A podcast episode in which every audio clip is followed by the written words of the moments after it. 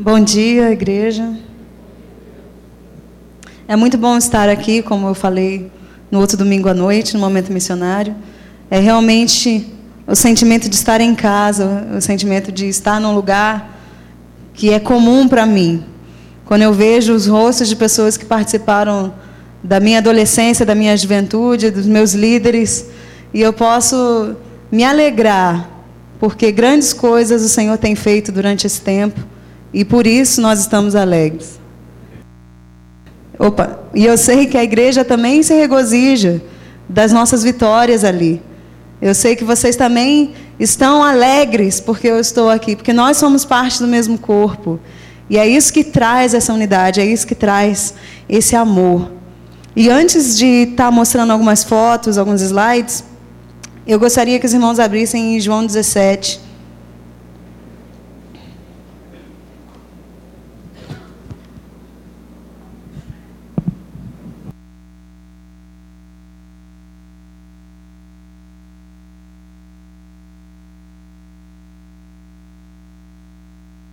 João 17, a partir do versículo 18 até o final. Diz assim: Assim como me enviaste ao mundo, eu os enviei ao mundo. Em favor deles eu me santifico, para que também eles sejam santificados pela verdade. Minha oração não é apenas por eles, rogo também por aqueles que crerão em mim, por meio da mensagem deles, para que todos sejam um, Pai, como tu estás em mim e eu em ti que eles também estejam em nós, para que o mundo creia que tu me enviaste. Dei-lhes a glória que me deste, para que eles sejam um, assim como nós somos um. Eu neles e tu em mim. Que eles sejam levados à plena unidade, para que o mundo saiba que tu me enviaste, e os amaste como igualmente me amaste. Pai, quero que os que me deste estejam comigo onde eu estou e vejam a minha glória, a glória que me deste, porque me amaste antes da criação do mundo. Pai justo, embora o mundo não te conheça, eu te conheço, e esses também sabem que me enviastes.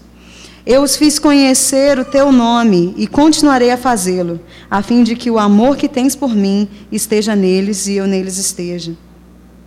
E uma coisa que Deus tem falado muito comigo nesse último ano é sobre o amor. Porque para mim, amor é o que define missões. Amor é o que define a igreja. Nós falamos de Jesus, nós exercemos ministérios porque nós amamos, porque nós fomos amados primeiro. Porque Jesus primeiro se deu por nós, para que assim nós pudéssemos nos dar para os povos. E sempre que as pessoas falam, ah, você é corajosa, eu falo, não, a coragem Deus dá com a, com a medida que Ele quer para a sua vida. Tenho certeza de que vocês precisam de muita coragem também para estarem eh, levantando recursos para uma campanha, para estarem firmes na, na, campanha da nova sede. Isso exerce coragem, coragem de crer num, numa, numa visão de Deus.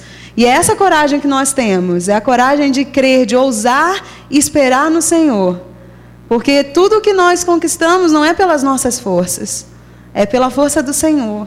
A nossa adaptação a outra cultura, o nosso aprendizado de idioma, a, a, tudo o que nós temos que ter para viver em outro país não vem de nós, vem do Senhor que nos chamou. Porque a palavra fala que aquele que chama, capacita.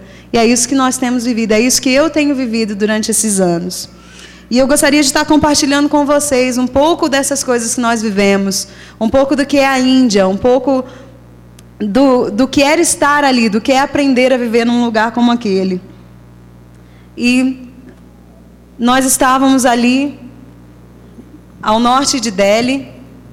Não ficou muito bom esse mapa, mas ali a 250 quilômetros de Delhi, mas 250 quilômetros representa no mínimo sete horas de carro ou seis horas de trem na Índia, porque as estradas não são muito boas.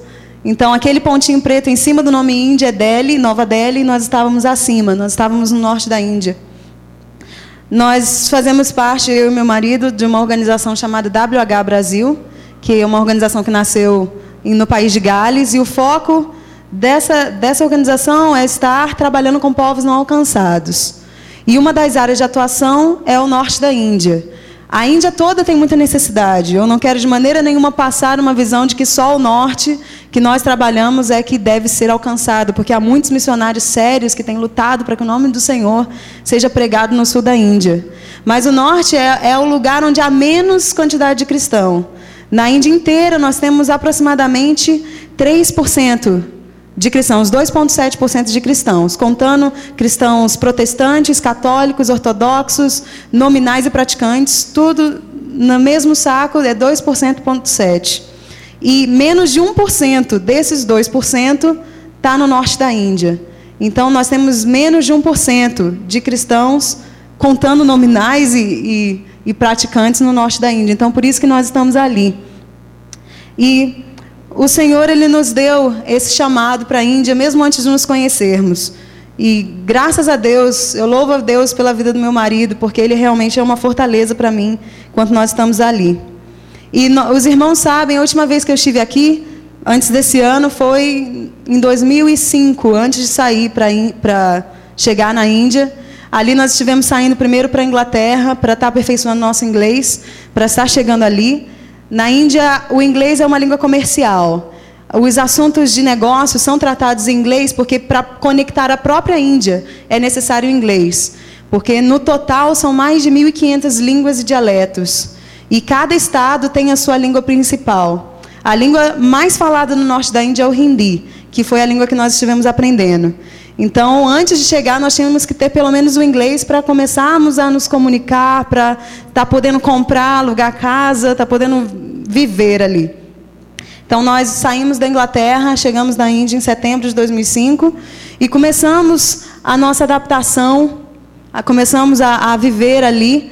E essa foto é um, numa das cidades que nós moramos para aprender o idioma, que é a cidade chamada Massuri, que é nas montanhas. Ao contrário do que muita gente pensa, a Índia também tem lugar frio e muito frio. E nós estivemos ali experimentando esse, esse clima abençoado. E nós. Pode passar? E durante esse primeiro período de Índia, uma das orientações que nós tivemos da nossa liderança foi estar viajando para conhecer a realidade espiritual daquele lugar. Porque não há como nós lutarmos contra uma coisa se nós não conhecemos aquilo.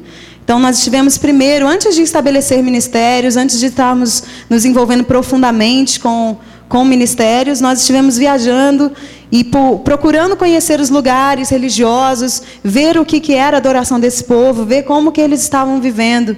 E foi ali que nós conhecemos um pouco mais sobre esses três blocos religiosos mais fortes da Índia.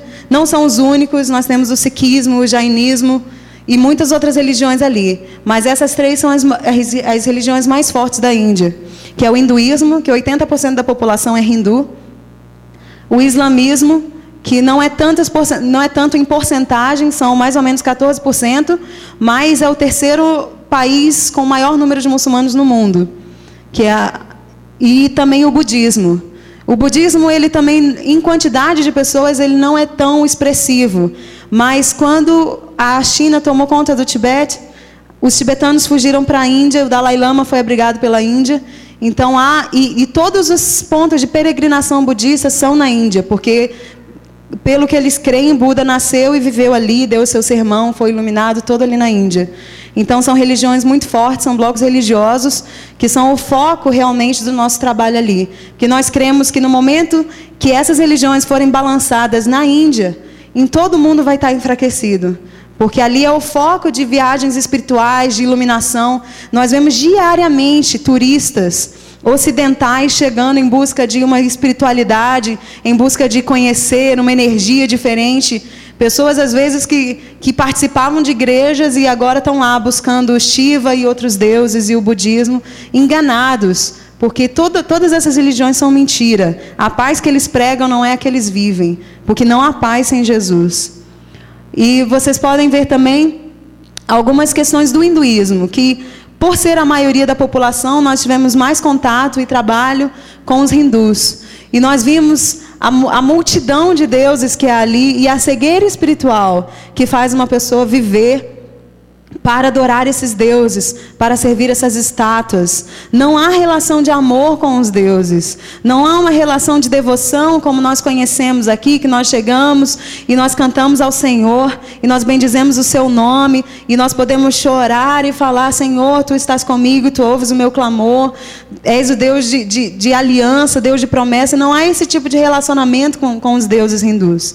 É um relacionamento de apaziguá-los e de comprar a bênção deles através de devoção, através de oferendas, através de culto prestado.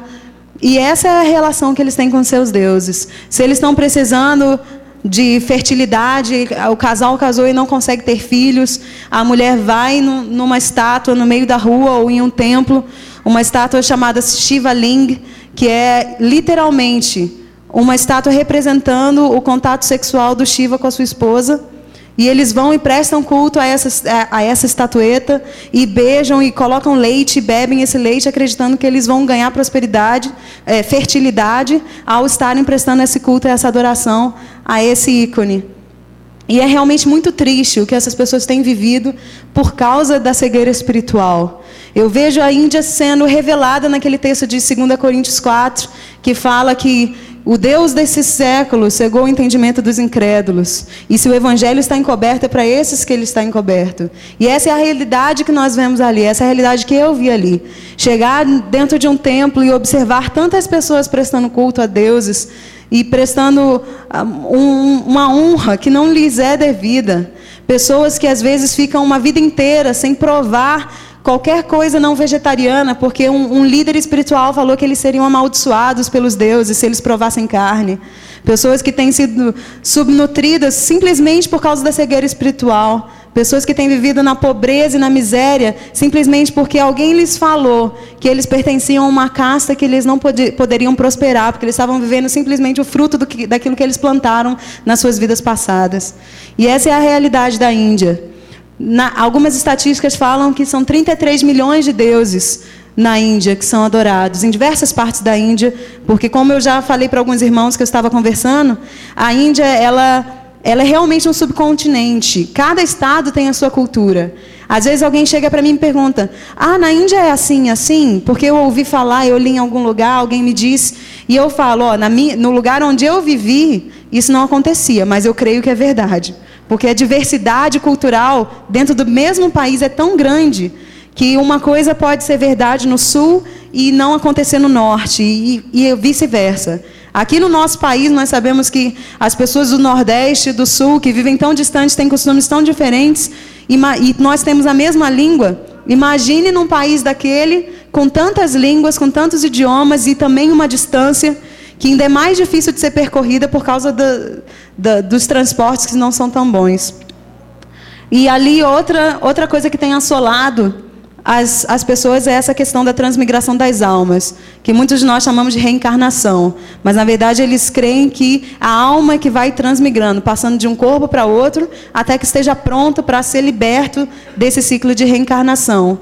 A reencarnação para o hindu e o budista não é uma bênção, não é algo bom, como muitos de nós às vezes achamos aqui no Ocidente, mas é uma maldição que eles tentam se libertar. Então eles procuram viver uma vida boa, fazer boas obras, seguir aos deuses ou, e fazer meditação para que eles possam ser libertos desse ciclo de reencarnação. E um dos exemplos que mais surpreende e nos enoja aqui no, no Ocidente é a questão dos ratos, do templo dos ratos, onde as pessoas vão e acreditam que aqueles ratos são reencarnação de seus antepassados e merecem culto. E eu estava comentando com a Suiene, ela estava perguntando sobre esse templo, o que seria isso? E eu estava explicando para ela que esse templo, ele não é o templo do rato, mas é uma deusa chamada Karnemata, que ela tem a cara de rato e o corpo de uma mulher. E com o tempo, alguns ratos começaram a entrar nesse templo, e aqueles ratos que entraram não saíam do templo, e os que eram de fora do templo não entravam. E isso foi suficiente para que eles achassem que esses ratos eram os antepassados da vila próxima que foram para o templo e viraram santos. Então eles deveriam ser louvados, prestado culto. E lá, nesse dia que nós fomos, nós procuramos ir no horário mais quente para não ter muitos problemas com os ratos. Mas uma amiga nossa que morou ali perto, ela falou que já levou várias pessoas para conhecer esse lugar. E ela chegava em horas, como 9 horas da manhã, que os ratos subiam na perna das pessoas. E não se pode pisar no rato ou matar um rato, porque se acontecer isso, você tem que pagar o peso do rato em ouro. Porque eles são santos. E muitas pessoas vão naquele templo esperando ver um rato branco, que eles acreditam ser o rato da sorte, da prosperidade. E, se eles, e eles acreditam que se eles tocarem nesse rato, a vida deles vai mudar. E é realmente a, a, pobreza espiritual, porque não precisamos ser cristãos, crentes em Jesus Cristo, para ver que isso é uma coisa repugnante. E nós vemos realmente o diabo humilhando a melhor e mais perfeita criação de Deus, que foi o homem, que ele fez segundo a sua imagem. E nós vemos que realmente é isso que o inimigo tenta fazer ali, humilhar a criação de Deus. E nós estamos ali realmente para fazer o contrário, para exaltar a Deus e a sua criação, para que eles entendam o amor dado a eles, que Jesus Cristo veio para que eles não vivessem esse tipo de vida. Pode passar, por favor? E outra coisa interessante, todo mundo tem essa curiosidade de saber um pouco sobre a cultura indiana. E essas são algumas das coisas que nós tivemos que aprender na nossa adaptação ali. Depois desse tempo de viagens, onde nós estivemos conhecendo mais do país, da sua necessidade, nós tivemos que realmente nos fixar em um lugar, e essa cidade foi Dehradun, no norte da Índia, como eu falei, num estado novo chamado Uttaranchal, ou Uttarakhand, que tem dois nomes o estado. E nós tivemos que aprender a usar o banheiro de lá, usar a, a, a aguinha, e eu já vou explicar um pouco sobre isso. O tio Jorge até falou, oh, não esquece de falar, que todo mundo quer saber e aprender a comer aquela comida apimentada. Estava até comentando com o pastor Mateus que eu ia fazer uma comida indiana para ele. Ele falou: oh, só sem pimenta, porque eu não posso. Porque ali, e eu falei: então, bem, ainda bem que o senhor falou, porque a comida indiana é totalmente apimentada. Ela é cozinhada toda na pimenta. Não é como, como em outras partes do Brasil que nós colocamos um molhinho de pimenta do lado e vamos nos servindo de acordo com o gosto. Tudo é apimentado. E nós tivemos que lidar com isso, e nossos estômagos não estavam muito preparados. E como uma missionária amiga minha falou, a, a, eu aprendi essa oração com ela: Senhor, eu coloco para dentro e o Senhor segura. Porque nós sabemos que é realmente uma ofensa muito grande. É só nós pensarmos no próprio Brasil. Eu acho que em qualquer cultura, rejeitar comida é uma ofensa muito grande. Porque não é somente a comida, é a hospitalidade que você está rejeitando. Se alguém chega na sua casa e você prepara com todo amor e carinho a melhor comida que você acha que vai fazer o seu convidado feliz, e de repente ele olha com aquela cara de nojo para a sua comida e fala: Ah, não como isso não. Como você se sentiria? E é muito forte, não é? E imagina para eles ali, onde isso é ainda mais importante, que eles têm na cultura deles que o convidado ele é como um Deus na sua casa que você tem que servir. Então nós tivemos ali que aprender a gostar e graças a Deus eu tive um pouco mais de facilidade, mas como o Bruno tem problema no estômago, ele sofreu bem mais, porque comer era mais fácil, depois que era difícil, né? Então, isso, e são coisas que Deus vai nos ajudando. E uma, eu costumo falar que uma grande bênção do brasileiro é que quanto pior fica, mais nós nos divertimos. Nós temos um bom senso de humor para as dificuldades. E isso é uma das coisas que o Senhor tem usado nos missionários brasileiros em toda parte do mundo, que as, as pessoas não entendem como nós conseguimos rir da desgraça. E nós aprendemos a. E isso é uma coisa de Deus nas nossas vidas. Não nos divertir, não rir da desgraça dos outros, mas olhar para a sua vida e falar: não, não, não pode ficar pior. E você ri, você se diverte. E graças a Deus por essa característica nas nossas culturas, nas nossas vidas. E aqui, essa é uma foto de um almoço que nós tivemos na nossa igreja. E vocês podem ver um balde ali, aquilo ali é o arroz que nós íamos comer. E as frituras ali, infelizmente, não está tá, tá claro, porque está dia, vocês não podem ver com detalhe. Mas ali, nós, toda fritura, todas as coisas assim, nós, lá na Índia, nós usamos. Lá na Índia, nós usamos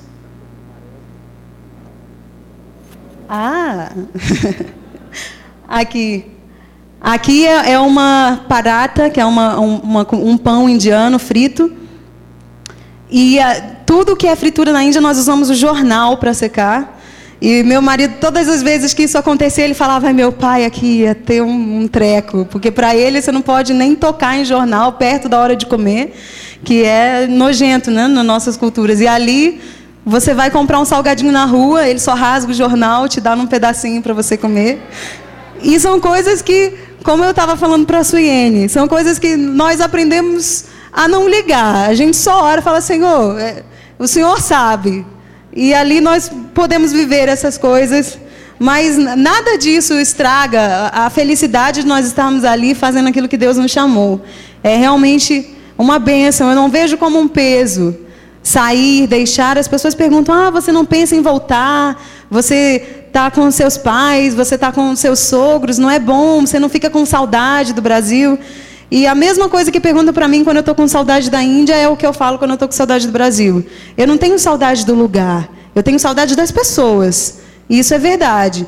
E às vezes eu estou lá no domingo, eu penso na minha igreja, eu estou passando por alguma coisa, eu lembro da minha mãe, eu lembro da minha família, lembro dos meus amigos, mas são as pessoas. E vocês, graças ao bom nome de Jesus, estão, estarão comigo toda a eternidade. Então eu não tenho essa, essa preocupação de, e essa dor de estar longe. Porque a, a saudade ela é comum e ela não é uma coisa para ser evitada. É uma coisa para ser celebrada, porque eu amo vocês e vocês me amam, e por isso que nós temos saudade. E é isso que, que nos conforta ali naquele, naqueles, nesses momentos de tanta diferença.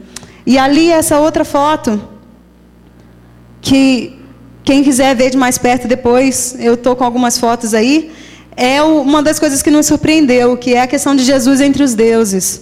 Nos surpreendeu ao chegar no Natal e os nossos amigos hindus nos desejarem Feliz Natal, nos darem cartões, porque nós achávamos que eles tinham aversão a qualquer tipo de celebração cristã.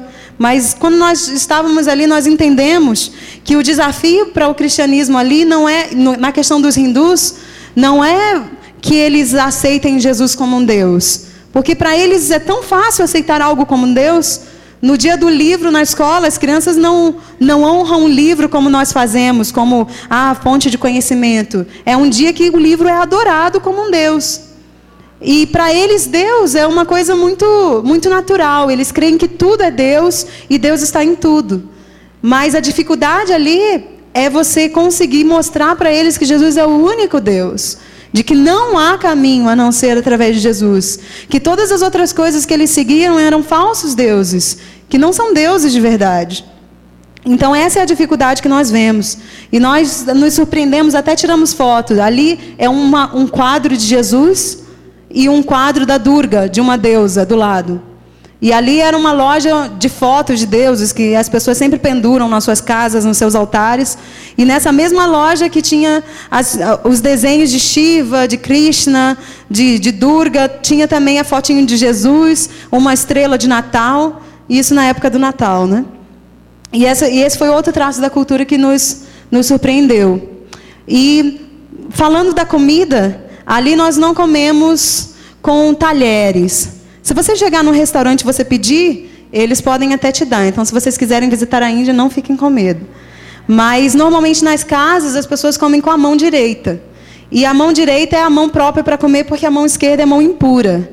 Porque a mão esquerda é exatamente para aquela primeira foto ali, que é o papel higiênico indiano. E não é uma questão de pobreza, é uma questão de cultura. Porque não é só o pobre que vai usar a mão. O rico também, a pessoa que é apegada à sua cultura, ele vai estar tá cumprindo os requisitos da sua cultura.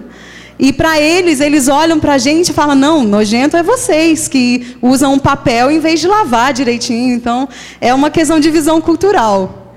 Né? E nós, por algum tempo, tivemos que adotar esse costume também, mas depois nós voltamos ao nosso costume tradicional.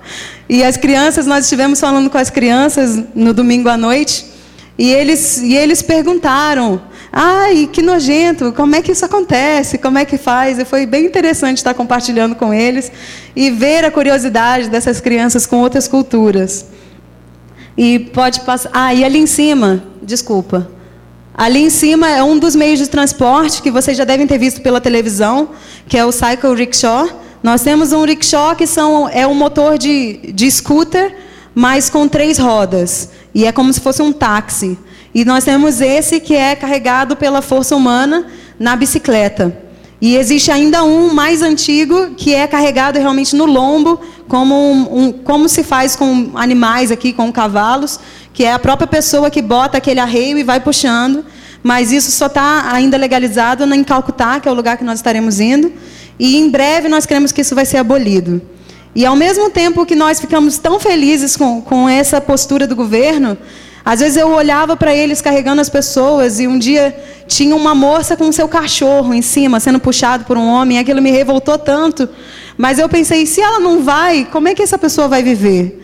Que por mais que esse seja um trabalho tão humilhante, tão, tão pesado, é o, é o pão que eles têm para comer. É aquilo que dá o alimento para eles. E essa é uma das maneiras que nós podemos orar pela Índia. Para que o Senhor realmente ajude a, a, o povo a se preocupar pelo seu próprio povo. Não só os cristãos, mas que haja uma consciência de estar abençoando o próximo. Porque pela questão das castas, às vezes o rico vai olhar para o pobre e vai falar, ele só está colhendo o que ele plantou. E não vai ter uma iniciativa dele abençoar essa pessoa, dele fazendo um projeto social para estar mudando, para dar melhores empregos. Porque ele acha que se ele nasceu assim e ele está vivendo isso, é porque ele plantou isso e ele tem que viver muito bem dessa maneira, para que na próxima encarnação ele não passe pela mesma situação. E aqui algumas fotos de um casamento, essas duas fotos, é o casamento da mesma moça. Ela era uma amiga minha da minha igreja. E por isso que ela está de branco ali. As únicas pessoas que cagam de branco com esse vestido comum a nós são os cristãos, por causa da influência ocidental. Infelizmente, no princípio do trabalho missionário na Índia, houve uma influência muito grande cultural em cima deles. E coisas que, por exemplo, o branco na Índia é a cor de luto. Então, num casamento indiano, de cultura indiana, ela, a pessoa nunca ia vestir branco para casar. Porque é uma cor de luto, não é uma cor de vida, não é uma cor de festa. Mas por causa da influência dos ingleses lá, houve essa, essa adequação da igreja a esses princípios. E não dá para ver direito o rosto da Nupamá, que é o nome dessa moça, mas ela está com um semblante muito triste. E o, o motivo disso é porque no casamento indiano a noiva não pode sorrir. Porque se ela sorrir, isso quer dizer para a sociedade que ela está feliz de deixar a família dela.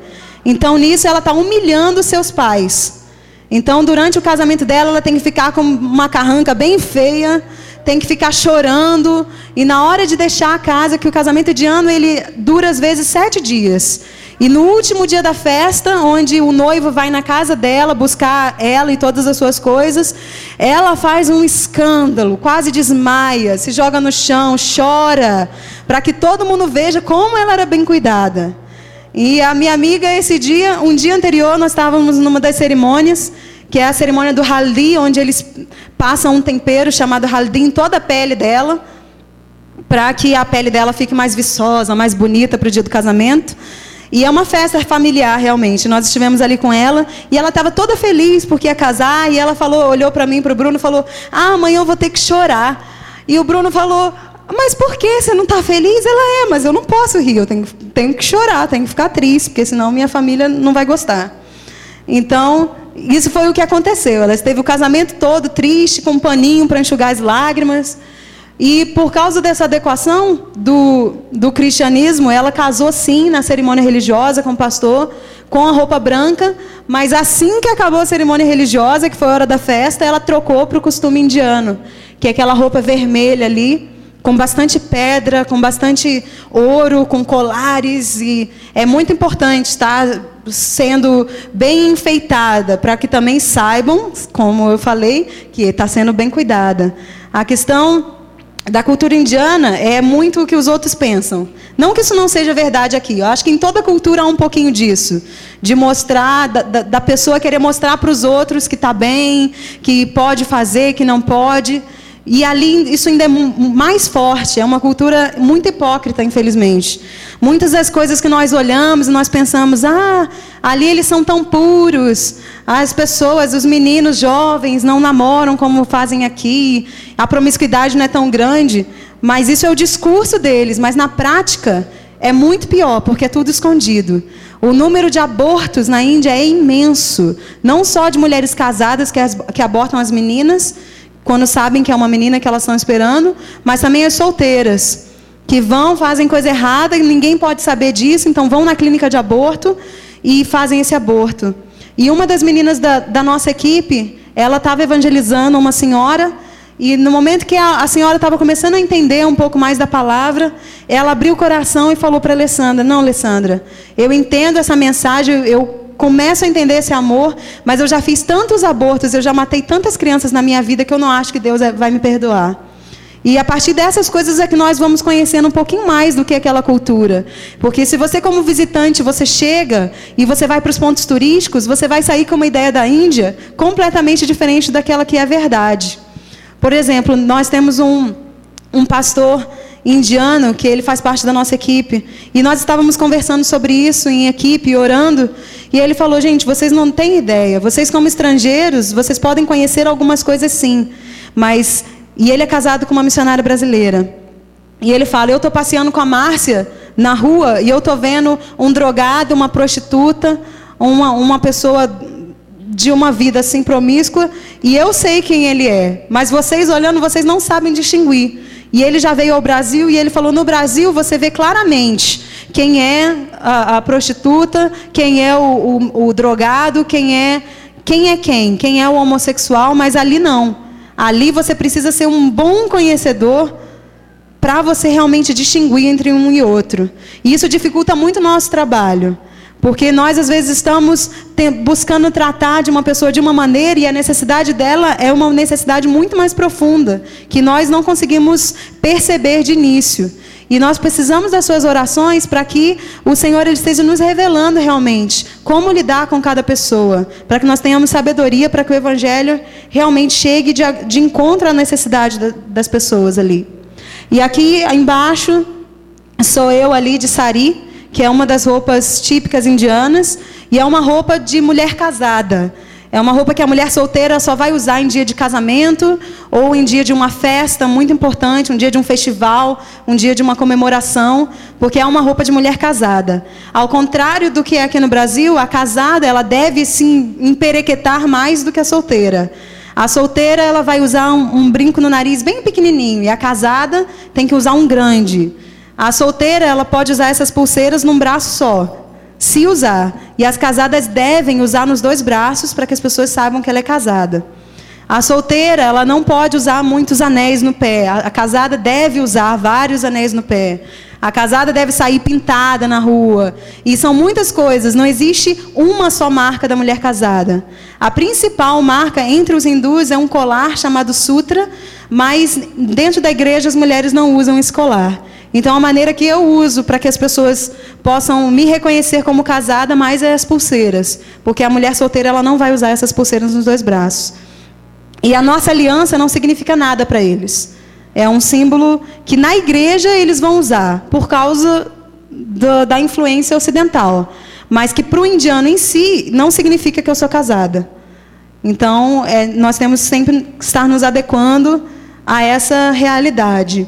E há, tem havido uma influência muito grande do Ocidente ali na Índia. E hoje em dia, quando nós chegamos em um espaço de dois anos, nós vimos uma mudança radical dentro da, da como as, as, pessoas estavam se vestindo. Quando nós chegamos era muito difícil encontrar uma moça vestida jeans. E hoje já está ficando mais comum. Quando nós chegamos, você não via nenhuma mulher na rua vestindo saia ou vestido. E hoje já está começando essa influência. E os radicais eles têm ficado cada vez mais revoltados com, com o cristianismo por isso, porque eles acham que todas as pessoas do Ocidente são cristãs. E há uma visão muito errada do que é cristianismo ali, porque eles, eles falam: os Estados Unidos é um país cristão, Hollywood é dos Estados Unidos. Então, tudo que passa nos filmes de Hollywood é o que os cristãos fazem. Então, a promiscuidade sexual, o abuso de drogas, de álcool todas essas coisas que a gente vê em filme, eles acham que são coisas de cristãos, porque se eles são americanos e a América, e a América é cristã, então eles são cristãos. Então a imagem que a maioria da população tem sobre o cristianismo é muito deturpada. E infelizmente, parte das igrejas não ajuda muito. Porque muitas igrejas que estão ali na Índia são igrejas deixadas pelos ingleses. Quando os ingleses estavam dominando a Índia, houve uma abertura muito grande para o trabalho missionário. Então, muitas igrejas foram estabelecidas, principalmente igrejas de linhas tradicionais, como os anglicanos, os presbiterianos, os batistas. e outras denominações como essas. E muitas pessoas se converteram sim, mas o que aconteceu? Quando os ingleses saíram, os missionários todos saíram junto com eles e ficaram pessoas nacionais, líderes nacionais tomando conta dessas igrejas. E eu creio que muitos deles eram realmente convertidos. Mas na Índia há uma coisa muito forte da questão de você nascer uma religião. Você não vai encontrar na Índia, numa família, com, ah, eu sou muçulmano, mas o meu primo é cristão, ou o meu primo é católico, ou o meu primo é hindu, porque você nasce a sua religião. Quando a pessoa pergunta o seu, o seu nome, você fala, meu nome é esse esse, o seu sobrenome diz qual é a sua religião. Porque é uma coisa familiar, você nasce a sua religião. E ali isso passou para dentro da igreja. As pessoas que foram nascendo desses cristãos que se converteram com trabalho missionário enquanto os ingleses estavam ali, os seus filhos achavam que eles já eram cristãos por nascimento. Então eles não têm, não tiveram contato com Cristo. Os filhos de pastores viraram pastores, os filhos de diáconos viraram diáconos, os filhos do, de, de cada cargo da igreja. Meu pai era pastor, então eu vou ser pastor, meu filho vai ser pastor, o seguinte vai ser pastor. E não era questão de vocação, era questão de eu nasci numa família de pastor, eu vou ser pastor. Então houve, se perdeu muito a essência do evangelho. Então há igrejas que chegam a nos surpreender com, com a frieza espiritual. E a coisa que mais me chocou em questão de igreja foi uma cidade que nós visitamos nessas nossas viagens de oração e, e reconhecimento. Uma igreja em Allahabad, que uma obreira nos contou que ali eles não aceitam convertidos. Se o hindu quer frequentar o templo, eles vão continuar chamando a pessoa de hindu. Mesmo que ele queira aceitar Jesus, para eles ele não é um cristão. Porque ele nasceu hindu, ele é hindu. E a mesma coisa com, com outras religiões. E isso é a total cegueira do Evangelho. Porque uma das ordens de Jesus foi que nós anunciássemos a Sua palavra, que Ele veio trazer liberdade aos cativos, que Ele veio realmente salvar este mundo que estava perecendo. E eles têm fechado a porta dos céus para muitas pessoas que às vezes têm intenção de buscar o Senhor, pregando até mesmo que você não pode se converter da religião deles para Cristo. E outra coisa que nos chocou foi numa outra cidade chamada Lucknow, que existia uma igreja bem grande, um templo bem bonito, da, do estilo de construção inglesa, e por causa dessa, disso que aconteceu, dos ingleses irem e deixarem na mão de pessoas locais, uma pessoa falou: Não, essa igreja é minha, é da minha família. Aí ele foi e botou um cadeado na porta da igreja. O outro falou: Não, não é sua, deixaram para mim. E ele foi e botou o cadeado dele na porta da igreja. E a igreja ficou fechada com os dois cadeados na porta. E realmente coisas como essas têm acontecido em vários lugares da Índia. A pobreza espiritual, mesmo dentro da igreja, a falta de entendimento de quem é Cristo. E nós tivemos, uh, nós moramos em uma casa que o dono dessa casa era cristão e ele era um trapaceiro que assim fazia jus ao que as pessoas achavam que o cristão era. A família bebia, fumava, fazia tudo o que nós não temos como correto para que um cristão faça como bom testemunho. Coisas que nem os indianos fazem, que não é normal na cultura deles. Mas que eles faziam porque eles tinham costumes ocidentais e, infelizmente, nós vemos essa deturpação do evangelho. E uma das coisas que o Senhor tem nos chamado muito ali é para estar abençoando a igreja indiana. Porque nós cremos, como eu li nesse texto de João, nós temos que ser um para que o evangelho seja conhecido. O mundo verá que Jesus é real quando nós formos um. E isso também nós como igreja aqui, nós como igreja lá na Índia. E esse é um trabalho muito difícil de, de ser feito ali, a unidade das igrejas. Porque, em primeiro lugar, há uma falta de visão do que é o cristianismo. Então é necessário um avivamento, uma volta aos princípios, a volta à palavra ali naquele lugar. E é um dos pontos que eu gostaria de deixar para vocês estarem orando. E ali está a nossa igreja. Nós sentamos no chão, nós temos um carpete na nossa sala, na, é, que é na casa do pastor. A igreja que tem crescido na Índia neste momento é a igreja em casas. Não são denominações, são pessoas, são pessoas que se formaram no seminário, ou às, às vezes até que não se formaram, mas que começaram a servir ao Senhor, começaram a evangelizar, não tinham como abrir um templo e começaram a chamar as pessoas para sua casa e esse grupo foi crescendo, foi crescendo até se tornar uma igreja, uma igreja em casas. E foi essa igreja que nós estivemos ajudando ali naquele tempo. E uma das coisas que nós entendemos do Senhor, como está escrito ali, é que uma das nossas tarefas mais importantes ali na Índia é estar suportando a igreja local, ajudá-los em treinamento, ajudá-los em discipulado, ajudá-los com, com o conselho pastoral, ajudá-los da maneira que o Senhor nos dá, os dons que Ele nos deu. Porque a necessidade da Índia é muito grande. Nós temos ali muitos missionários na Índia, indianos e estrangeiros. Mas para a quantidade de pessoas que não conhecem a Cristo, o nosso número se torna mínimo. E nós sabemos que a vontade de Deus ali não é que nós peguemos metade da igreja brasileira e joguemos lá para fazer a obra. A vontade de Deus é que esses que Ele tem enviado possa ser possa trabalhar em parceria com a igreja local, para que eles possam ir ao, seu povo e ministrar a palavra de Deus. Porque na Índia, como eu já falei, há muitos idiomas. Em todas as línguas e dialetos são mais de 1.500. Cada vila tem o seu próprio dialeto. E as pessoas da cidade, elas vieram de vilas.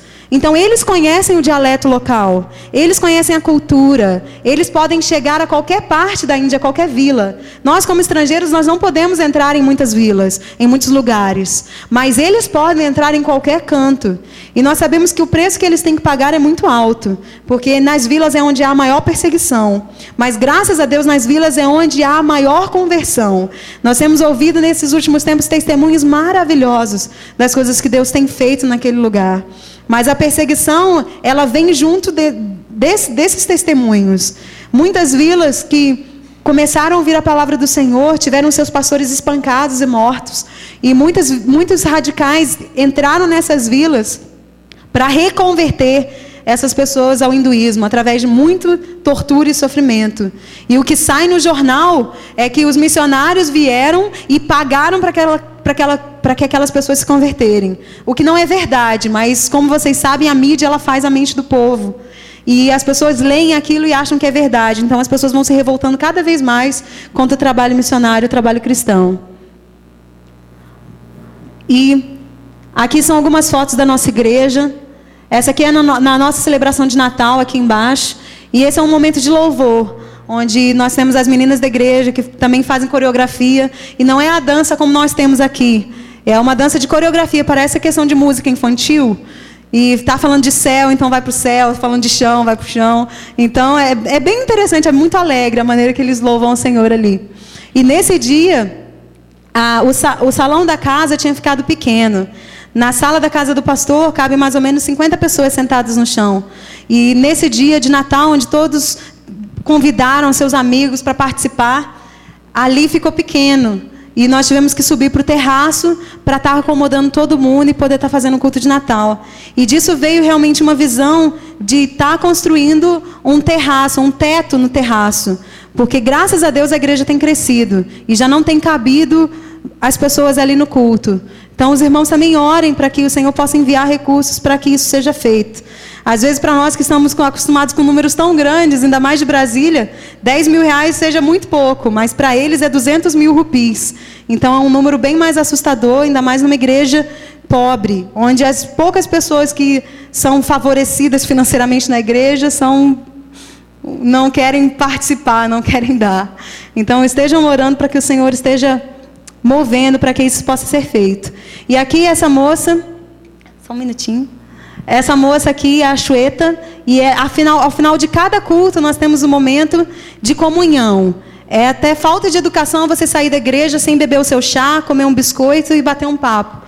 Porque isso é parte da cultura. Você ali está no culto, mas o culto não terminou. Só termina depois que você toma o chá, depois que você participa desse momento de comunhão, para estar tá compartilhando sobre a semana. E isso é uma das coisas que acontece ali na nossa igreja. E esse aqui é um batismo de uma moça que era hindu, ela se converteu graças ao Senhor e foi batizada. E o batismo na Índia é algo muito mais sério do que para nós aqui. Por que isso?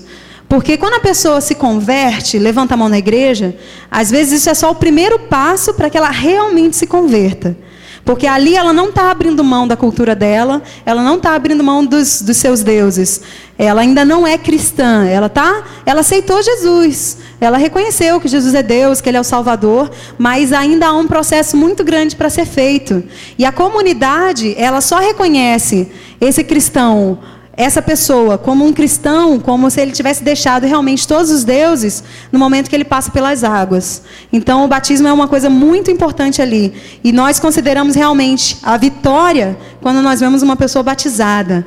Claro, nós nos alegramos com o primeiro passo. É, uma, é uma, um gozo muito grande quando uma pessoa levanta sua mão e fala: Não, eu quero receber a Jesus. Mas quando ele se batiza, ele está sabendo que a partir daquele momento a perseguição vai começar os problemas vão começar, ele não vai participar das festas de família, porque ali as festas familiares são como as nossas, que são religiosas. Só que no Brasil isso não é tão forte. Uma pessoa que não é cristã, ela não tem problema de comemorar Natal com a sua família. Ela não tem problema de comemorar a Páscoa, de sentar junto numa mesa. Mas as festas religiosas da Índia são realmente adorações. Não existe um coelhinho da Páscoa para misturar ali na, na, Páscoa ou um Papai Noel. É realmente uma adoração e uma consagração aos deuses. E a pessoa, quando ela se converte, ela não pode mais participar daquilo. Então ela começa com os problemas com a sua família. Porque a família fala: você está traindo a sua cultura, você está traindo a sua família. Por que você não vem? Tá bom, vai lá, adora Jesus. Mas vem aqui no Divale, vem aqui no Role, vem aqui comemorar com a gente. Toda a família vai estar aqui e a pessoa bota o pé para trás e fala: Não, eu não posso. Eu só sirvo a Jesus, eu não posso me prostrar diante de outros deuses. E ali começa a perseguição dentro da sua casa, do seu trabalho, com seus amigos. E por isso é uma vitória muito grande, que é o passo de fé que eles dão no, no serviço do Senhor. E aqui embaixo é o Bruno pregando na igreja. Nesse tempo que nós tivemos ali, o Senhor usou muito o Bruno como um co-pastor dentro da nossa igreja, porque nós não queríamos tomar a frente, porque nós sabíamos desde o início que Deradon não ia ser nossa cidade de plantar raízes. É como um primeiro passo, uma plataforma de entrada dentro da Índia, porque já há algum, um trabalho cristão sendo feito ali, parte, a maior parte da nossa equipe está ali, estabelecida, os nossos líderes estão ali, então era o primeiro passo de entrada na Índia. Então nós estivemos apoiando esse pastor, pastor Amrit, e aqui em cima é a coisa mais maravilhosa que nós vivemos como igreja ali na Índia. A Alessandra e o Bill da nossa equipe, eles estiveram desde que eles chegaram na Índia, seis anos atrás, eles estiveram trabalhando com as igrejas locais, buscando trazer a unidade dessa igreja, fazer reuniões de oração, onde todos os líderes estariam ali para está orando pela cidade, orando por uma transformação, planejando evangelismo. E depois de tantos anos, eles entenderam um pouco disso e nós tivemos, pela graça de Deus, a primeira marcha para Jesus que eu já ouvi falar na Índia. Pode já ter havido em outros lugares, mas pelo menos na nossa cidade foi a primeira vez que foi feito. E foi no Natal e Deus providenciou uma campanha política na época. Então os pastores indianos eles foram direto aos políticos para pedir permissão e nós vivemos ali um milagre. Nós saíamos na rua e nós estávamos assim, Senhor, é verdade. Beliscava o braço, isso está acontecendo mesmo. Eu estou mesmo na Índia. E tivemos um alto-falante na rua da cidade pregando o evangelho durante toda a semana do Natal. Tivemos essa passeata de todas as igrejas na rua, cantando e louvando o nome de Jesus e com pregação, e nós ficamos assim maravilhados. E no Natal, por ser um festival cristão, é o momento que nós temos mais liberdade para falar de Jesus, o Natal e a Páscoa. Porque toda religião na Índia tem seus festivais. Os hindus têm seus festivais, os muçulmanos têm seus festivais, os sikhs, os jains, os budistas, cada um tem seu festival. E o Natal e a Páscoa são como os festivais cristãos para a sociedade. Então, nesse momento, nós temos mais liberdade de compartilhar do Evangelho de Cristo. E nós podemos viver aquele milagre ali na cidade.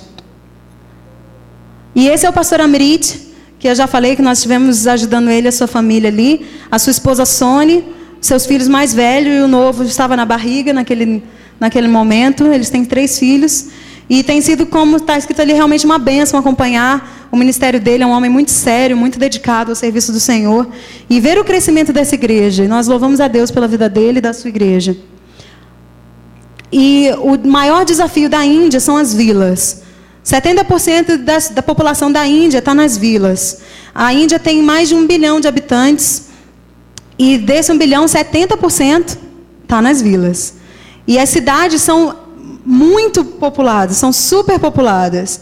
E mesmo assim, são só 30% da população. Então aí que vem a questão da igreja local. Esse desafio tem que entrar nos nossos corações como um pedido de oração muito forte para que o evangelho chegue na Índia. Porque quando nós temos pessoas locais que se dispõem a ir, esse evangelho vai prosperar de uma maneira muito mais rápida. No, no, coração da Índia, que são as vilas. São 550 mil vilas. Imagine, cada uma delas tem um, um, um idioma. Tem um, uma, uma, língua que, que vai ser falada. Algumas, é, a língua é tão parecida que nas estatísticas não, não dizem diferente não dizem como outra língua.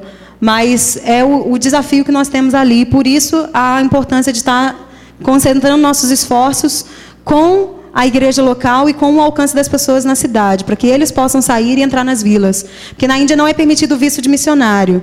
Por isso nós temos que estar sempre ali com estratégias, como eu vou estar apresentando agora para vocês as estratégias que o Senhor nos deu para estar trabalhando ali. Pode passar? E essa aqui a primeira coisa que nós aprendemos que faz parte do ministério foi a língua local. E esse aqui é uma música cristã em hindi que fala Jesus, o teu nome, quão lindo é o teu nome, quão poderoso é o teu nome. E essa, e essa aqui foi a nossa professora, a primeira professora de hindi que nós tivemos. Ali a gente aprendendo o alfabeto no quadro. E foi realmente um desafio, e ainda é um desafio. Nós ainda estamos trabalhando para total fluência nesse idioma. E como eu estava falando ali com a Soraya, a dificuldade que nós temos ali para a fluência são os fonemas, que são muito diferentes. Nós temos quatro T's, quatro D's, dois B's, dois K's, dois J's, dois Ch's, e é muito sutil o som, a diferença do som. Então, por exemplo, três palavras parecidas, com significado totalmente diferentes. Bura, bura e bura. Um, um significa mal, outro significa velho e outro significa açúcar refinado. Então, quando você está falando, se você mudar um pouquinho, você não percebe. Mas a pessoa que você está falando percebe. Então, às vezes, você está querendo comprar açúcar refinado e você está xingando a pessoa. Então, estejam orando para que o Senhor nos dê realmente, cada dia mais, essa habilidade de estar pronunciando certo esse idioma. E uma das coisas que nós tivemos envolvidos ali, nós não, Bruno, né, porque eu não levo muito jeito para esporte, foi o Ministério através dos esportes com futebol. O Bruno ele é técnico de futebol pela Associação de São Paulo e nós estávamos ainda com visto de turista durante aquele tempo ali. Então nós não podemos abrir uma academia legal no governo, mas ele levou os cones e as bolas para um campinho perto da igreja e as crianças começaram a aparecer. E duas vezes por semana ele estava ali treinando com aquelas crianças e adolescentes. E chegou a ter um grupo de 30, entre crianças e adolescentes, 30 pessoas ali ouvindo da palavra, sendo edificados e aprendendo futebol. E o primeiro choque que o Bruno teve foi na primeira aula, quando as crianças menores estavam, e eles chegavam diante da bola e eles não sabiam o que fazer. Criança de 5 anos que não sabia se pegava com a mão, se chutava, porque nessa área da Índia o esporte mais comum é o cricket. E eles não, muitos nem gostam de futebol, outros conhecem muito pouco. E foi realmente uma experiência gratificante o trabalho com esses meninos. E essa foto ali foi uma das vezes que os meninos foram na nossa casa para estar tá compartilhando, para estar tá sendo edificado e para estar tá tendo um momento maior de relacionamento. E o próximo, como eu já falei, o, discipulado e estudos bíblicos. Nós tivemos ali aconselhando e trabalhando com os novos convertidos da igreja, aquelas pessoas que tinham levantado a sua mão para aceitar Jesus. E nós estivemos com com algumas famílias. E essa foi a primeira família que nós estivemos trabalhando. E nós só colocamos a foto da antes, da, da mãe dessa família, porque uma das alegrias que nós tivemos foi o batismo dela. Nós tivemos mais de um ano e meio trabalhando com essa família. E sempre nós falávamos da, da importância do compromisso com Jesus. E quando nós chegamos ali, na parede tinha um, uma, pare, uma prateleira com fotinho de Jesus, com coisa cristã, com uma Bíblia. E na outra prateleira vários deuses. Então, não tinham entendido ainda o que, o que era o cristianismo. Nós vimos esses deuses saírem, essas fotos saírem, e eles ficarem simplesmente com Jesus no coração. E na, na última pregação do Bruno da igreja, Deus nos deu essa alegria. E ele estava pregando sobre compromissos com Jesus e da importância de termos realmente esse laço, essa aliança com Ele. E ele deu o exemplo de relacionamento. Ele falou: se eu falo para Ana que eu amo, a, que, eu, que eu a amo, e ela fala, ah, eu te amo também, vamos casar. E eu falo, não, casar eu não quero não. E falou que é a mesma coisa que nós fazemos com Jesus. Às vezes nós falamos, ah, eu amo Jesus, o Senhor é muito lindo, eu quero tudo com Ele. Aí fala, não, então faça um compromisso comigo, tome um passo, batize. E falou, não, não, batismo eu não quero não. Eu quero só o um namoro com Jesus, eu não quero um compromisso. E isso foi de impacto no coração de algumas pessoas dessa igreja, e, essa, e a Ante foi uma delas. E nós vimos a primeira pessoa que se levantou pedindo batismo naquele domingo foi ela. E foi uma grande vitória, uma grande alegria que o Senhor nos deu. E o Ministério com Crianças, que foi uma das coisas que eu estive envolvida. A favela da Índia que eu estive trabalhando não é como uma favela brasileira. Não, a primeira coisa que nós pensamos em favela é tráfico.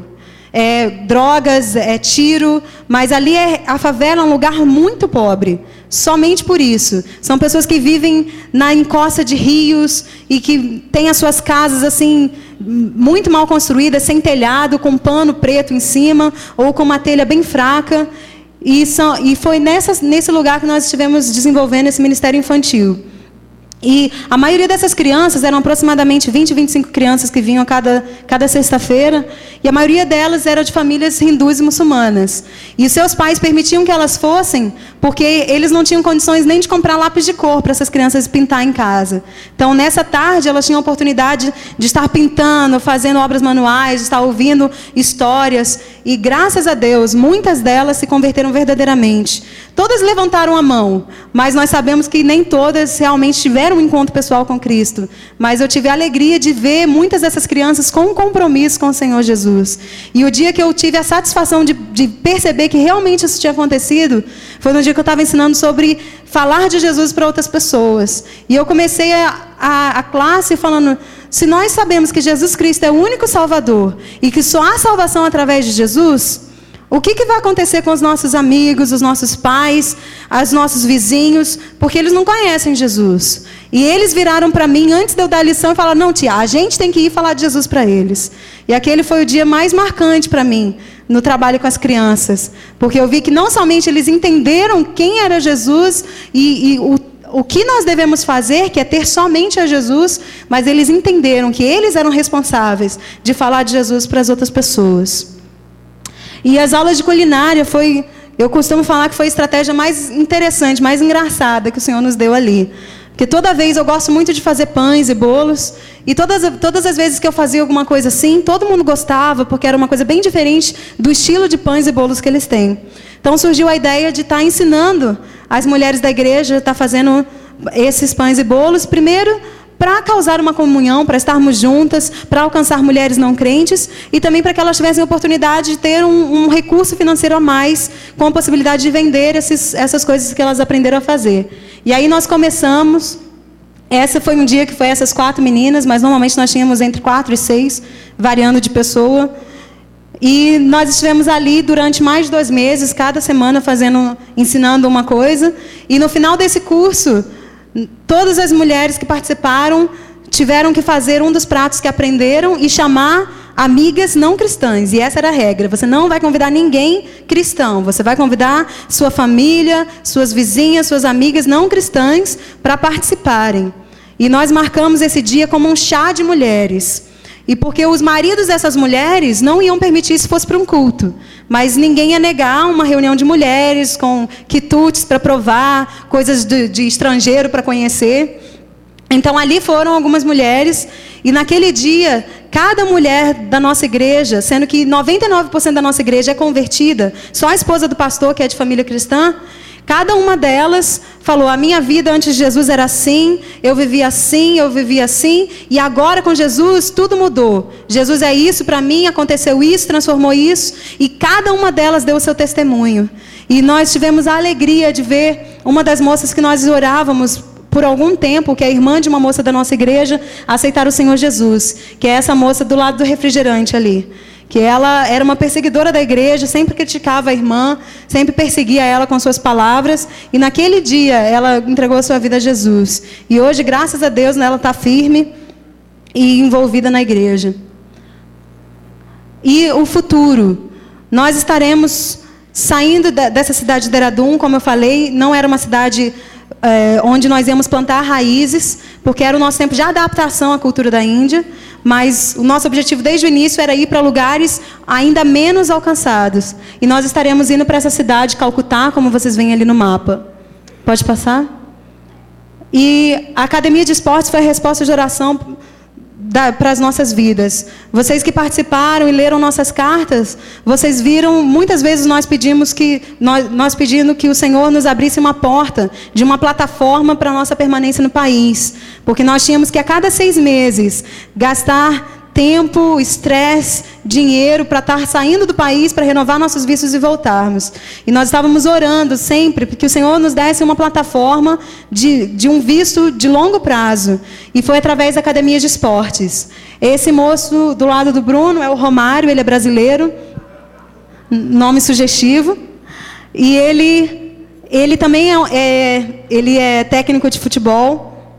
E ele, além disso, ele teve um contato com uma empresa brasileira que agencia jogadores para fora do país. E essa empresa convidou ele para representar ele lá na Índia. Então, quando nós estávamos ali em Calcutá, numa das viagens de oração, nós tivemos contato com esse missionário e ele começou a compartilhar, e nós começamos primeiro a compartilhar os nossos planos ministeriais, o que Deus tinha colocado no nosso coração. Quando a gente acabou de falar, ele falou: Tudo que você está falando é o que eu tenho escrito numa pasta lá em casa. E porque Deus tinha dado a mesma visão para ele e para a esposa dele que tinha dado para a gente. Então nós estávamos, começamos a orar por uma parceria. Nós conversamos com, com o nosso líder local da, da nossa missão e ele nos abençoou para estar tá abrindo essa academia em parceria com o Romário. E é uma, essa academia foi aberta. Pode passar. E hoje, essa academia que foi aberta antes de nós sairmos da Índia já conta com 100 jogadores 18 deles já estão no discipulado, já aceitaram Jesus. E isso foi mais uma confirmação da estratégia que Deus deu e como Deus está nesse negócio. E Deus nos respondeu as duas orações que nós fizemos desde o início na Índia. O lugar que nós deveríamos plantar raízes e a plataforma que nos permitiria plantar essas raízes. E foi ali em Calcutá. E esse é um projeto em parceria, como eu já falei. Esse é o Romário, a Jaqueline, a Anabel, a Mariana e a Larissa que são as filhas de, desse casal, e ali o Bruno e eu. E mantenham essas pessoas em suas orações, assim como vocês nos mantêm em oração. Porque realmente Calcutá é um lugar ainda mais pesado do que o lugar onde nós vivíamos. A entidade mais adorada ali é a Kali, que é a deusa da morte. E o clima espiritual é, é muito tenso, porque nas, nos escritos que falam sobre Kali, falam que as pessoas que para servirem ela têm que ser pessoas fortes, corajosas. Então as pessoas estão sempre tentando provar a si mesmos, e é um lugar muito tenso, onde as pessoas brigam muito no trânsito, brigam muito por qualquer coisa. Então estejam orando por nós ali e pelas nossas vidas. E eu louvo a Deus realmente por poder estar compartilhando com vocês, por poder está falando daquilo que vocês fazem parte, porque vocês fazem parte de todas essas vitórias, de tudo isso que nós vivemos, e vocês fazem parte das lutas que nós vivemos, porque foram as suas orações que nos sustentaram ali. E nós continuamos contando com vocês para essa próxima etapa, para que nós estivemos continuando essa parceria de corpo, porque nós somos os pés de vocês na Índia, como eu costumo falar, e vocês são os nossos pés aqui na Asa Norte. Vocês são aqueles que, enquanto nós não estamos no nosso país, estão fazendo o reino de Deus chegar aqui. E nós somos aqueles enviados de vocês para fazer o reino de Deus chegar também ali na Índia. Então, gostaria de chamar o pastor para encerrar e agradecer realmente à igreja essa oportunidade. Tudo bem, irmãos. Eu não sei quantos lembravam dessa menina bem garotinha aqui, bem bem pequena ainda, crescendo, dizendo assim: Eu sou chamada para o ministério, e eu sou chamada para ser missionária. E logo depois ela começou assim: Eu sou chamada para ir para a Índia. E alguns irmãos se assustavam, então hoje é uma realidade, né? E como é bom ouvi-la, como ela fala com tanta facilidade, com tanto amor, com tanto carinho pela obra do Senhor. A pergunta é: vale a pena investir em missões? Vale a pena contribuir sempre para missões. Vale a pena a igreja ter gente espalhada por várias partes do mundo anunciando a palavra do Senhor como missionários nossos, como gente que Deus levantou aqui, levou. E é claro que outros também, nós não temos que sustentar só gente que saiu daqui não. É que os daqui a gente conhece melhor, a gente lembra da infância e tudo isso, né? mas missionários que Deus levanta e pede a nossa responsabilidade. Vamos abençoar a Ana neste momento com oração. Com isso estaremos encerrando o culto. Depois haverá música e com música mesmo só, só instrumental. Enquanto os irmãos orem silenciosamente, sairemos do santuário. Mas estenda a sua mão para cá. Vamos abençoar esta moça juntamente com seu marido e vá colocando no seu coração os desafios conforme a graça de Deus para continuarmos sustentando missões ah, na Índia também mas também ao redor do mundo, onde nós já estamos com alguns.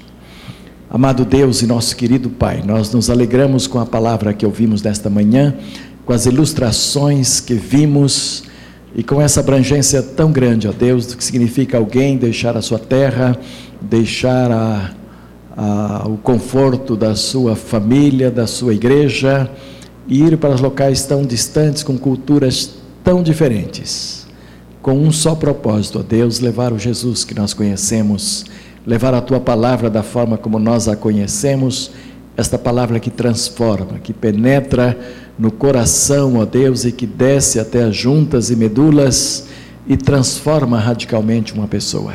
Eu quero te agradecer por este privilégio de ter a Ana e o Bruno como missionários lá na Índia realizando esse trabalho. E que o Senhor permita, ó Deus, que dentro de pouco tempo depois que os alvos aqui no Brasil forem alcançados, quando eles estiverem de volta para a Índia, que o Senhor prepare o caminho, abra as portas, não somente da academia que já está aberta, os passos para a entrada outra vez ali, mas em todos os aspectos que são tão necessários, desde sustento até o desenvolvimento pleno e fluente da, da língua ou de algumas línguas ali onde irão trabalhar e o inglês, que é a língua principal, o Senhor já lhes deu, ó Pai, que eles possam continuar sendo bênção no reino do Senhor. Nós os abençoamos agora como igreja do Senhor, em todos esses aspectos missionários e também, ó Deus, com o bebezinho que chegará daqui uns meses, em janeiro, que a graça do Senhor possa estar com a Ana, com o Bruno, com os avós, para que este bebê seja recebido com muito carinho, com muito amor, com muita graça, e a voltar àquele país que lhe seja guardado de todos os perigos, tanto espirituais quanto na saúde física e emocional, que o Senhor guarde o casal e guarde o bebê também. Assim oramos na certeza que tu vais fazer isto e muito mais, porque se assim diz a tua palavra. E nós oramos no nome santo de Jesus, o nosso amado e querido Salvador. Amém e amém, Jesus.